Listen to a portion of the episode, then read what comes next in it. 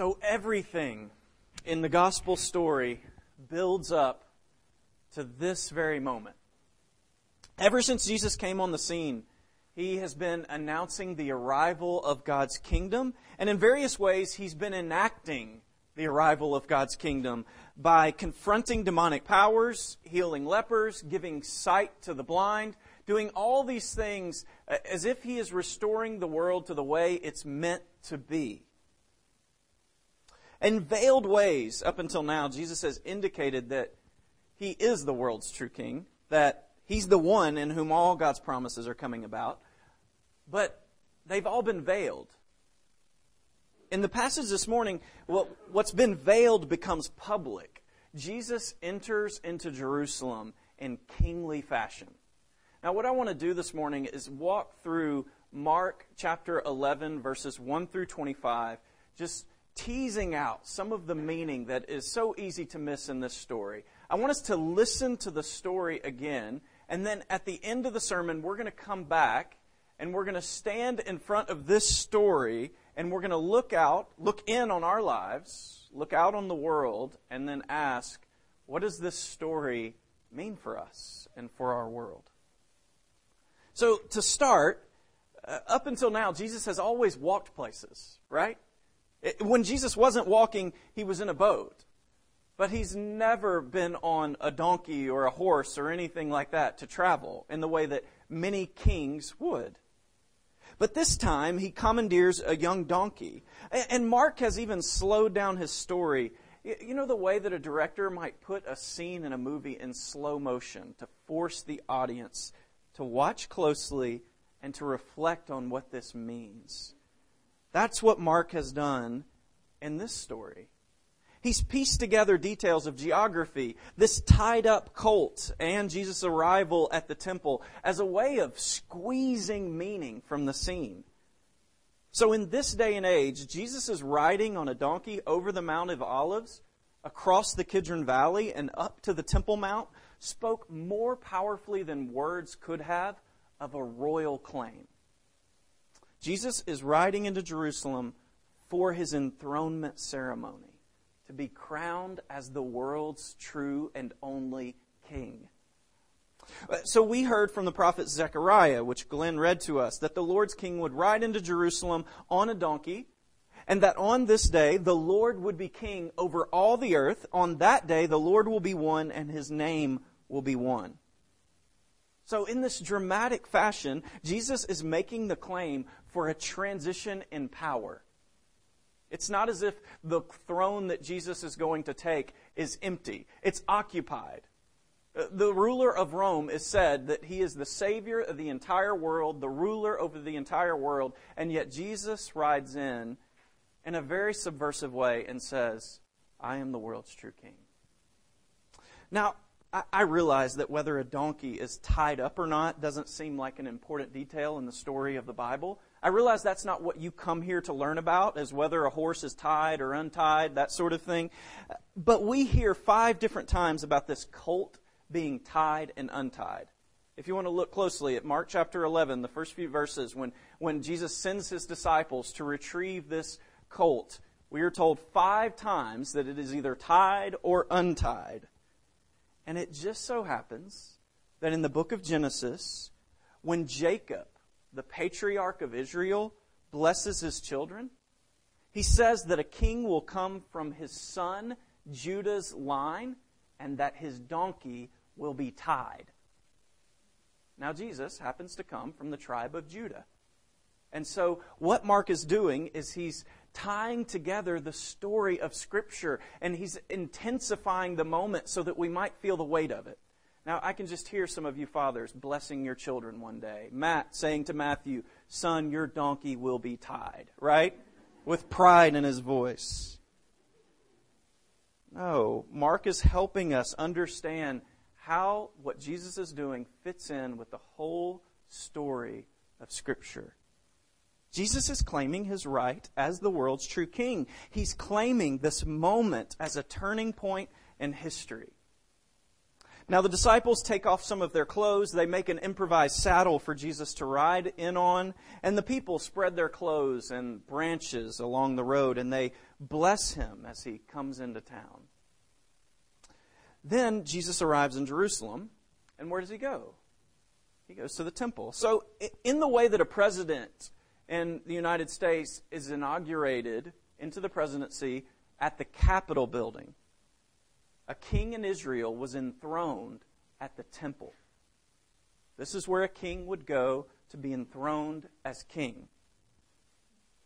This is the center of Israel's political, cultural, and religious life. But here's what's strange about what happens in the story Jesus arrives at the temple for his enthronement, and nothing happens. There's silence. It even seems like the, all those pilgrims who were chanting as Jesus came into town have all of a sudden dispersed. The only thing that we're told is that Jesus walks around the temple, it's already late, and so he looks at everything and leaves. So if you can imagine Jesus there, here he is, Israel's king, the king of creation. He's unrecognized. And the crowds have completely dispersed. But he walks around. Uh, uh, the word that we're given for Jesus looking at everything has the sense of inspecting everything. Can you imagine what the eyes of Jesus must have been like? When he looked at a person or at a thing, there was no detail that was missed. So picture Jesus here. He's taking in everything with this penetrating gaze. Everything in the temple. Then we have a transition to a new scene. The next day, Jesus is walking along from Bethany. They would stay in the evenings in Bethany and go back to Jerusalem during the day. So they're walking back to Jerusalem. Jesus is hungry. He sees a fig tree and notices from a distance that the fig tree has leaves. But then he gets closer and there are, there are no figs on the tree. So then Jesus curses the tree and says, May no one ever eat fruit from you again. Again, this scene is so odd that it's shocking for us. Why would Jesus do this? Especially since Mark is clear to tell us that it wasn't even the season for figs. Why would Jesus do this? Well, when we keep reading, we realize that the fig tree isn't actually the main point to what Jesus is doing here. The fig tree is a picture lesson. Uh, Mark, especially, uses this technique very often.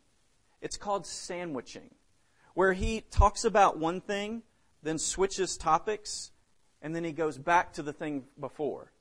And so you've got the bread on both sides, that's one issue, but then the meat in the middle is the real issue that the bread is trying to teach us about. Is anybody getting hungry right now?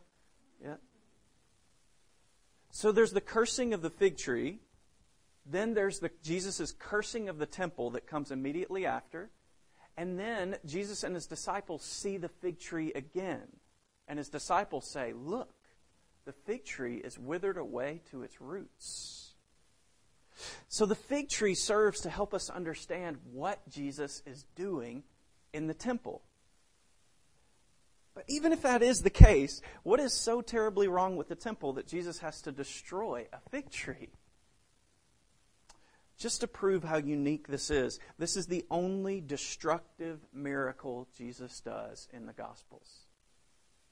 The only destructive miracle. All his other miracles, every single one, is life giving, it's healing, rescuing, restoring. But here, we have a first time occurrence. Jesus destroys. Even as I say it, those two words together, Jesus destroys, are like an oxymoron when I say them together. Why would Jesus destroy? What is so wrong with the temple? Well, the temple was God's special gift to Israel. His presence localized among them so that they might draw in the nations and bless them. The temple was supposed to be like a fruitful tree that would nourish Israel and the nations. Israel did not receive God's blessing for themselves alone. They were supposed to be a light to the nations.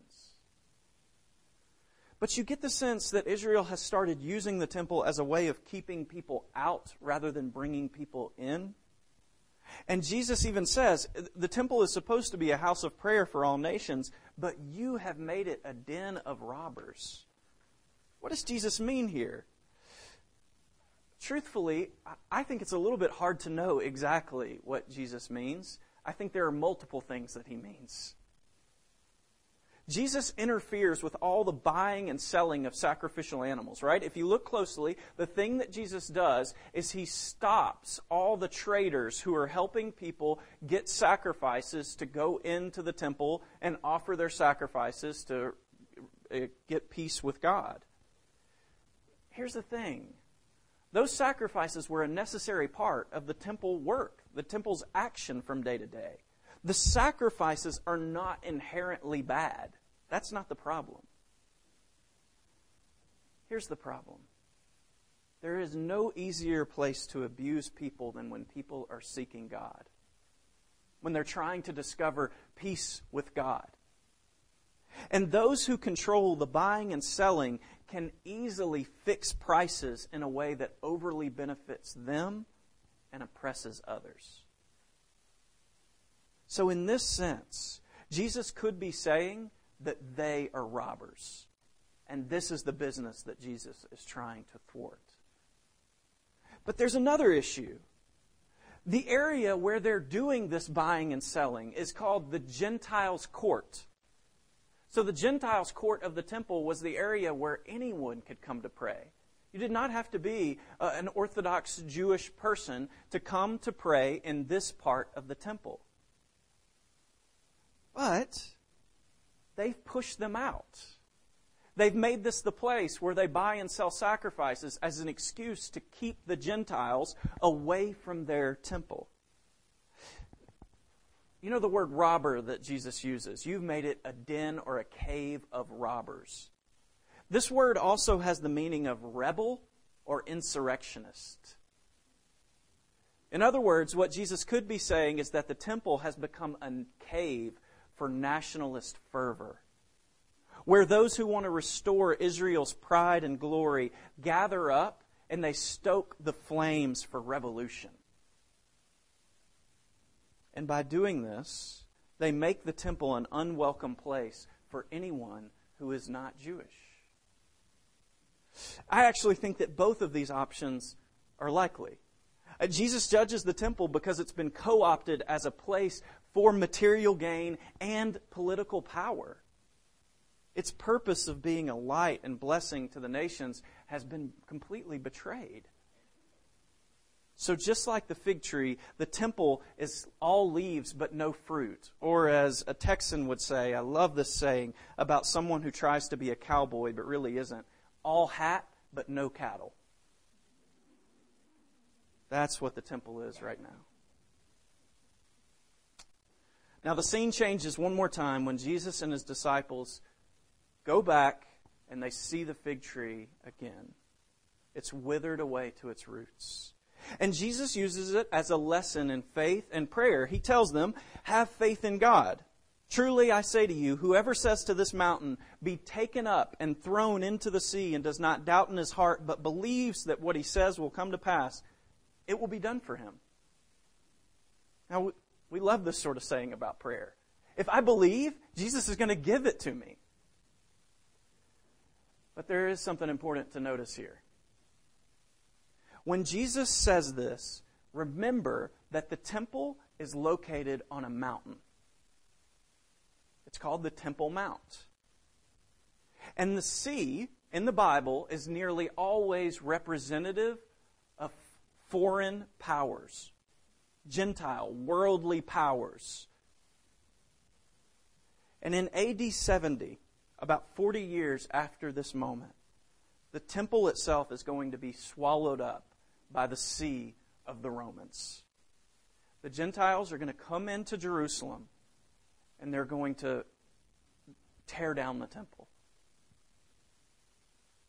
It will be destroyed all the way down to its roots, just like that fig tree was.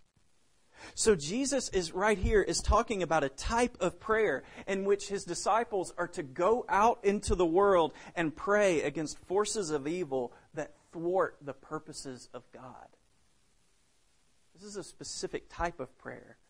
It's a dangerous type of prayer. It's the kind of prayer where we're called to go out into the world and work against forces of darkness that bring oppression to people and that suffocate out the life that God desires for His creation. So now, having looked at this story in this light, I want us to stand in front of this, the vision of this passage, and with it, I want us to look in at our lives and look out at our world. How does this story flesh itself out in our lives and in our world? First, Jesus is King. We just need to say this, and we need to think about what this means in our lives. Jesus is King. Remember that when Jesus arrives at the temple and looks around, he's inspecting it. He's determining whether the temple bears fruit. This is the same thing that Jesus does in our own lives. The same thing. Jesus is the king. He roams freely throughout his creation. So he looks in on our, our lives and he inspects us to see whether we are bearing fruit. So, what does Jesus see when he looks in on your life? Are you bearing fruit? Are you obeying Jesus? Now, remember too that Jesus is not recognized as king at the temple. The temple is supposed to be the location of God's presence on earth, the place where heaven and earth overlap, interlock. But he's not even recognized in this place, where of all places he should be recognized. You, now, you and me, we are intended to be God's temple, the locus of his presence on earth. So when God looks in on your life, is it clear that He is your King? Is He recognized clearly by you as ruling your life? Let me ask it this way Have you entirely surrendered allegiance to Him, or do you still try to negotiate terms with Him? this is one of those passages that reminds us that Jesus is not into the business of negotiation. Jesus doesn't negotiate terms. He has de facto power and authority. And those things that do not bear good fruit, Jesus judges.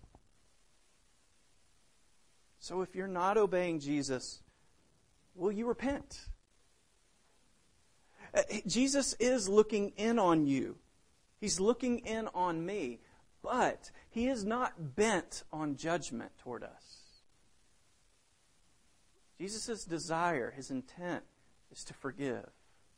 Even at the end of this passage, what does Jesus tell his disciples? But when you're praying, forgive. Right after judging this temple, Jesus says, Forgive. You see, his desire is not to have uh, bitterness, anger toward us. But Jesus must judge those things and those people that do not bear fruit and give life to the world. Is he your king? Does he rule your life? Are you obeying him? And if not, will you repent? Will you turn and see, receive his forgiveness? Second, the church is the new temple. So the temple was supposed to be a light for the nations, the place where heaven and earth overlap, interlock. And Israel was supposed to live in such a way that the temple became this centripetal force, drawing the nations in to experience God's blessing. Israel was to be this place of peace that was so wonderful that all the nations would want to come there and experience the blessings of God. But Israel was judged because it had been co opted for material and political gain. Now, Jesus has replaced the temple with the church, with us. We are his spirit filled body, which declares Jesus as king of the creation, of all the world, and labors for his kingdom here and now. Now, look, before I say what I'm about to say, I know that religion and politics aren't supposed to mingle, and truthfully, I wish they didn't so that I didn't have to say this. The problem is, Israel didn't get this memo about religion and politics not mingling. And truth, again, it's absolutely impossible to entirely disentangle these things. Here is what the church has to do. Our primary political claim has to be this Jesus is the world's true and only king. This is the church's primary political claim. Jesus is king over all that is made, over all the world. And this should not be an escapism. What does it mean? It means the church should not be co opted by politics. Here's where I think this becomes extremely practical. If you listen to or read the news cycle more than you read Scripture and pray, you are probably being co opted. The reason for that is you are being shaped by a false narrative. You're being shaped by the politics of the world and not the politics of God's kingdom. The story that we must be primarily shaped by is the story of God's kingdom that is breaking into this world. And when we primarily engage in the news cycle, we, we're twisted. And what's worse, in a clever way, the news cycle is able to turn us against each other. What more could the evil one ask for than simply to get us to listen to news and then we begin to falsely categorize each other as one thing or the other instead of brother or sister in Christ?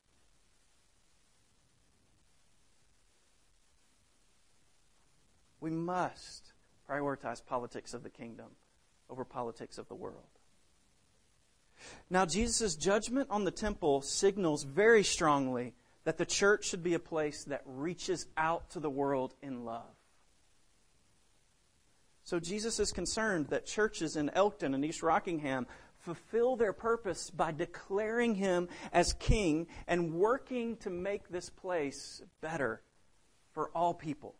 This is the job of the church. The reason Jesus judges the temple is because it's not doing this. And so, the implication is if the church does not fulfill its calling to labor to make it a better place for all people, then Jesus will judge the church for not living into its vocation. Now, historically, the church has always been able to outflank the politics of the world by living by these politics of the kingdom. This is what the early church did when it was, uh, it was a minority population.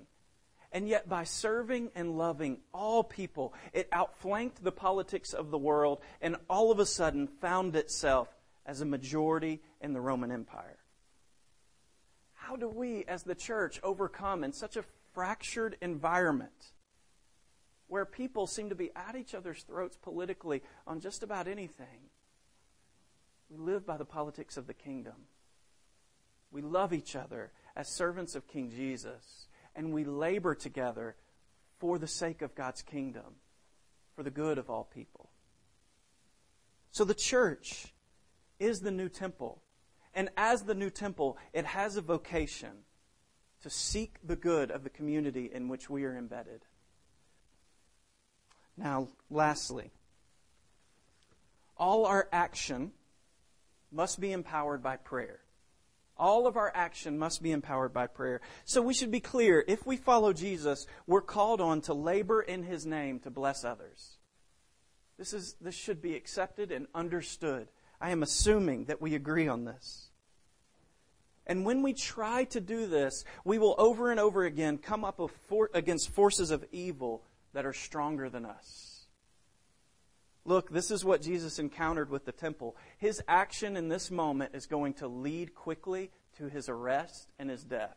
Did you hear what the passage says after Jesus cleanses the temple? It says they sought to destroy him. Thankfully, Jesus is stronger than these powers of evil, and he will overcome them And the same is true for our lives when we come up against forces of evil. He will strengthen us to deal with them. Now, the temple itself, the money, the political power, these things had become idols for the Jews. They no longer truly worshiped God. Here are two facts about idols any false God. Take your pick. One is that we usually don't know that we have an idol.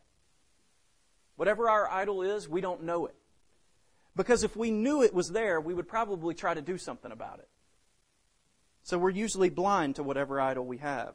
Two, when someone touches our idol, we become angry and even violent. When someone touches an idol of ours, we're prone to become angry and even violent. Think about the things that cause you anger.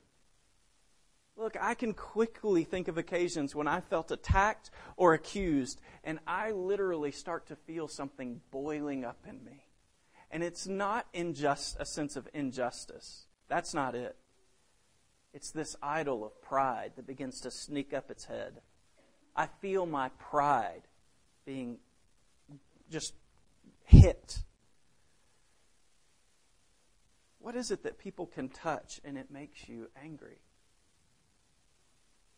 Jesus has called us to confront idols, forces of darkness within us, each other, and our community. What are the idols of Elkton and East Rockingham? The things that suffocate life. And how do we confront these idols when we know that it will often mean some sort of battle? Jesus tells us that we are to take courageous action in faith and in prayer. We pray against darkness, we work against it in any way we can, and we trust God. So, what are the forces of darkness you encounter in your own work? What are the forces of darkness in your own home? The idols in your own life? And as we pray, we guard our hearts from bitterness. So the last thing Jesus says here is that whenever you pray, forgive if you have anything against anyone, so that the Father might forgive you. This is amazing, isn't it? Even after Jesus has cleansed the temple, his heart is still bent toward forgiveness and love. This is Jesus' most natural reflex and desire to forgive. And it should be ours too we cannot truly pray and we cannot truly carry out God's work if our heart is bitter, if our heart is filled with anger. So, Jesus is the world's true king. I'll ask one more time is he your king? If he's not, will you repent? He's still willing to forgive you, but you don't know how long you can go on in the way you're going. Will you repent? The church is the new temple. Are we fulfilling our calling and our vocation to bless the world? More specifically, are we fulfilling our vocation to bless our community, to bless all people? To do this, we must pray. We must have faith that Jesus will be with us, that He is stronger than whatever forces of evil we will come against, and we must be bent on forgiveness. Because as we go out into the world to bless others, we will encounter forces that will sin against us. And yet we must be quick to forgive and to love. Now, in the name of the Father, the Son, and the Holy Spirit, Amen.